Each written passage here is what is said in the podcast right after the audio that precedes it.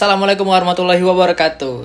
Selamat datang kembali di podcast Janji Kuda Episode ke-26 Episode pertama di tahun 2023 Masih bersama aku Benny Mardiano Dan mungkin biasanya kan di, di awal-awal tahun kan Teman-teman mungkin ada harapan gitu Dan resolusi-resolusi. Ya semoga tercapai semua di tahun ini ya. Jadi untuk episode awal di tahun 2023 ini Aku mau cerita yang ringan-ringan aja. Sebenarnya aku tuh ada satu bahasan, tapi karena kemarin itu aku mengalami bukan mengalami ya kayak ya mengalami sih mengalami satu momen yang kayaknya aku pengen bahas dari episode ini. Jadi aku mau cerita tentang orang-orang Taiwan gitu, orang-orang lokal di sini. Perilaku mereka yang mungkin tidak merepresentasikan seluruhnya ya tapi kan ini kan yang aku alamin aja gitu. Jadi kemarin itu kan aku di aku kan tinggal di kosan dekat kampus ya jadi kan area area-area kampus otomatis banyak tempat-tempat makan kan. Nah walaupun te banyak tempat makan di sini itu kan nggak semuanya bisa dimakan karena aku kan seorang muslim dan mayoritas makanan di sini itu haram. Jadi aku hanya bisa makan makanan tertentu aja. Dan salah satu tempat yang sering aku datangin untuk makan itu adalah restoran vegetarian yang otomatis tidak ada daging-daging di sana. Semuanya kan berasal dari tumbuh-tumbuhan. Walaupun ada yang diolah kan dari jamur yang sering disebut supai. Itulah makanan favorit aku selama di Taiwan ini. Jadi pas kemarin aku ke sana kan seperti biasa kan aku makan gitu pesen ke laupannya ke penjualnya kan mau pesen ini udah datang gitu pas aku lagi makan ada pemberi ada seorang seorang pembeli lagi nih yang datang. Ya biasa aja orang lokal Taiwan. Mungkin lebih ke, ke nenek-nenek karena wanita tua udah agak tua dan dia membawa anjing. Aku sempet kaget itu. Jarang-jarang sih. Ada anjing ke restoran vegetarian. Ya dia mesen apa? Mesen dumpling kalau nggak salah. Ya mesen dumpling makan. Agak jauh tuh posisinya dari aku. Tapi dia itu ngobrol lah sama penjual makanannya kan ngobrol-ngobrol. Terus si penjualnya ini bilang ke aku ini makanan kamu ini nanti dibayarin sama dia. Aku kan ya agak kaget plus bingung kan kenapa dibayarin gitu. Ya tapi ya nggak apa-apa lah ya. Jarang jarang jarang juga. Makanya pas setelah dibilang gitu aku langsung bilang ya makasih gitu udah bayarin terus dia nanya-nanya kan basa-basi oh ya kamu orang mana? Indonesia atau India? Terus aku bilang orang Indonesia.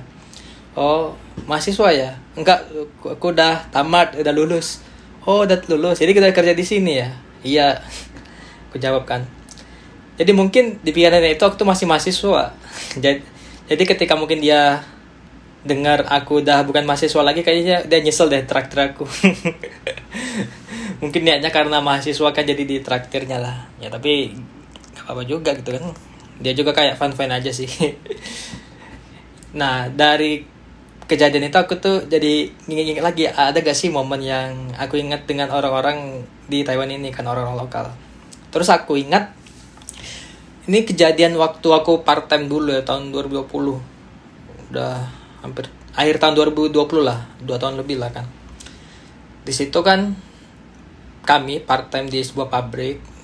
Dan pada saat itu pada hari itu kami itu lembur sampai malam. Karena biasanya pulang itu jam 5 lembur sampai pulang jam setengah 9 malam.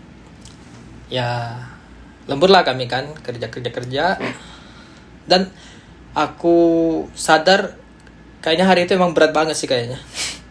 Karena kami biasanya kerja di satu tempat misalnya tempat di A tapi khusus di hari itu kami nggak dikerja di tempat itu di tempat lain gitu.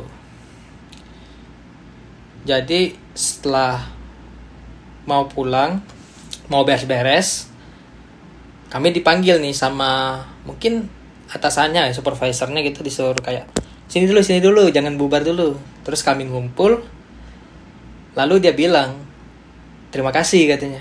Aku kan kayak kaget oh dia ngumpulin kami cuma mau bilang terima kasih gitu kenapa nggak ngasih uang sekalian ya?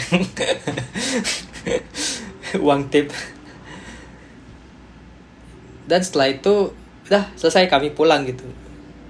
Walaupun aku agak tertegun sedikit ya dia kayak niat gitu ngumpulin kami yang udah mau pulang beres-beres siap-siap untuk sekedar ngomong terima kasih. Tapi efeknya aku kan jadi ingat sampai sekarang gitu kan. Momen-momen ibaratnya kan kalau kata orang kan tolong maaf terima kasih itu kan three magic words ya mungkin aja dia melakukan three magic words agar kayaknya kami nggak dibayar di lemburnya. Itu kejadian yang lain. Terus walaupun ada momen-momen yang nggak nyeritain dalam tanda kutip itu baiknya orang Taiwan ya. Karena aku juga pernah ngalamin kayak lagi di jalan gitu kan kayak nunggu bis atau jalan ke satu tempat jalan kaki terus ketemu orang gitu. Mungkin tampilannya itu kayak kayak apa ya kayak lusuh lah lusuh. Terus mungkin bisa dibilang kayaknya gelandangan deh. Bawa pakaiannya kotor-kotor gitu terus bilang kamu ada uang nggak?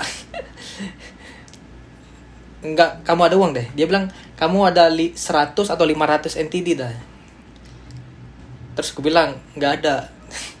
Rupanya pas aku dengar-dengar dari teman-teman memang ada orang-orang yang seperti ini gitu datang-datang tiba-tiba minta uang gitu. Berarti itu kan dipalakin ya sebenarnya. Tapi kayaknya lebih sopan aja. Nggak nggak sambil megang pisau dianya aku pun pada saat itu pas sudah bilang gak ada langsung ngejauh lah sesempatnya lah. Siapa tahu kan di tasnya kan banyak senjata tajam kan. Dan kayaknya tuh nggak sekali deh kayak pernah dua kali atau tiga kali deh kayak gitu deh. Yang mana ya memperlihatkan karena oh, kalau kalau di Taiwan ini warga-warganya ya ada yang baik ada yang biasa aja bahkan ada yang kayak tadi gitu. Itu sih yang pengen aku ceritain aja. Mungkin ada nggak lagi ya cerita-cerita lain yang aku inget yang kejadian di orang Taiwan? Sebenarnya ada sih yang yang mana ya? Yang pertama-tama yang awal. Pas aku awal datang ke Taiwan ini aku ceritanya agak sensitif ini ya. jadi pada saat awal datang datang ke Taiwan sekitar seminggu lah seminggu datang kami kan belum tahu apa-apa termasuk aku kan daerah di sini terus diajak sama orang yang lah udah lama di sini untuk jalan-jalan ke namanya Asian Square itu tempat sebuah kawasan mall di mana ada kayak sub minimarket Indonesia gitu yang jual produk-produk Indonesia lah kayak Indomie, snack-snack segala macam yang produk Indo. Ke sanalah kami rame-rame kan. Pas datang, aku kan semeringa kan, karena mau nyetok Indomie banyak-banyak. Dan makanan-makanan lain lah. Beli, beli, beli kan, ambil keranjang, ambil Indomie lah, ambil apalah. Terus pada saat aku lagi milih Indomie, aku didatangnya sama bapak-bapak nah bapak-bapaknya itu nanya gitu kamu orang mana gitu? Terus aku bilang orang Indonesia. Nah aku kan perspektif sebagai orang yang baru datang kan kesannya kan pengen berberamah kan? Aku aku jawab dari Indonesia dengan bahasa Inggris. Terus dia bisa bahasa Inggris gitu. Ya makin enak kan ngobrolnya kan? Tap tap tap tap tap. Ngobrol gitu. Terus dia bilang gitu. Hmm, you are very handsome gitu katanya. Oh aku bilang ya makasih gitu kan pada saat pada saat itu aku biasa aja. Terus lama-lama gitu I like your face gitu. Terus aku udah mulai sedikit curiga nih kenapa nih bapak kan? Terus ngobrol lagi sampai pada titik dia dia megang pipi aku gitu. Your hands terus dia bilang your handsome I like you. Sambil pegang pipi aku. Terus aku refleks kan jauh nih. Oh, udah nggak bener ini kan. Aku lupa kalau aku lagi di Taiwan bukan lagi di Indonesia. Terus aku teringatlah kan karena Taiwan ini negara yang bebas semua jenis gender itu mungkin dibolehkan ya termasuk LGBTQ mungkin ya. Jadinya aku langsung tinggal itu dah aku ngejauh gitu kan. Tapi bapak itu malah ngejar. Jadi kami kejar-kejaran di minimarket itu. Yang dan pada saat itu aku nggak sendiri kan. Tadi aku cerita kami rame-rame gitu. Jadi aku dikejar sama bapak itu sambil jalanin teman-teman aku. Ada. Itu momen itu bayangin deh itu kan baru seminggu kan aku datang. Belum tahu apa-apa nih. Terus langsung dapet kejadian kayak gitu. Waduh. Aku langsung shock gitu loh. Serius. Tapi setelah aku ngejauh dikit aku nggak mau ngobrol sama bapak itu lagi. Bapak itu nyamperin pegawai di sana pegawai minimarket itu yang bisa bahasa Mandarin sama Indo kan. Ngobrol-ngobrol-ngobrol terus pegawainya nyamperin aku. Dia bilang bapak ini tuh pelukis. Terus dia ngeliat wajahmu dan badanmu itu bagus katanya. Jadi mau dijadiin objek lukisan dia. Terus aku kan otomatis nolak kan ya. Ngapain aku harus jadi objek lukisan bapak-bapak? Mencurigakan gitu. Ya terus singkat cerita dah aku bilang nggak mau lah terus minta nomor HP kan aku bilang nggak punya. Emang belum punya sih. Dan kalau punya aku nggak mau ngasih. Dah selesai dia bilang bapak itu. Dah bapak itu mungkin pergi. Dan setelah itu aku shock berat. Teman-teman yang lain kan pengen mampir ke mall mampir ke mall aku pengen pulang. Dan itu ya momen yang apa ya? Mungkin titik apa ya titik kelam lah. Yang bersinggungan dengan orang-orang Taiwan. Bayangin itu basi seminggu aku di Taiwan dan dapat kejadian kayak gitu tapi alhamdulillah sampai sekarang udah normal ya paling yang kejadian kayak sebelum sebelumnya tadi yang aku ceritain tentang orang-orang di Taiwan. Mungkin cukup sekian ya cerita di awal tahun 2023 dan semoga aku konsisten bikin podcastnya karena kayaknya berat banget sih bikin podcast ini.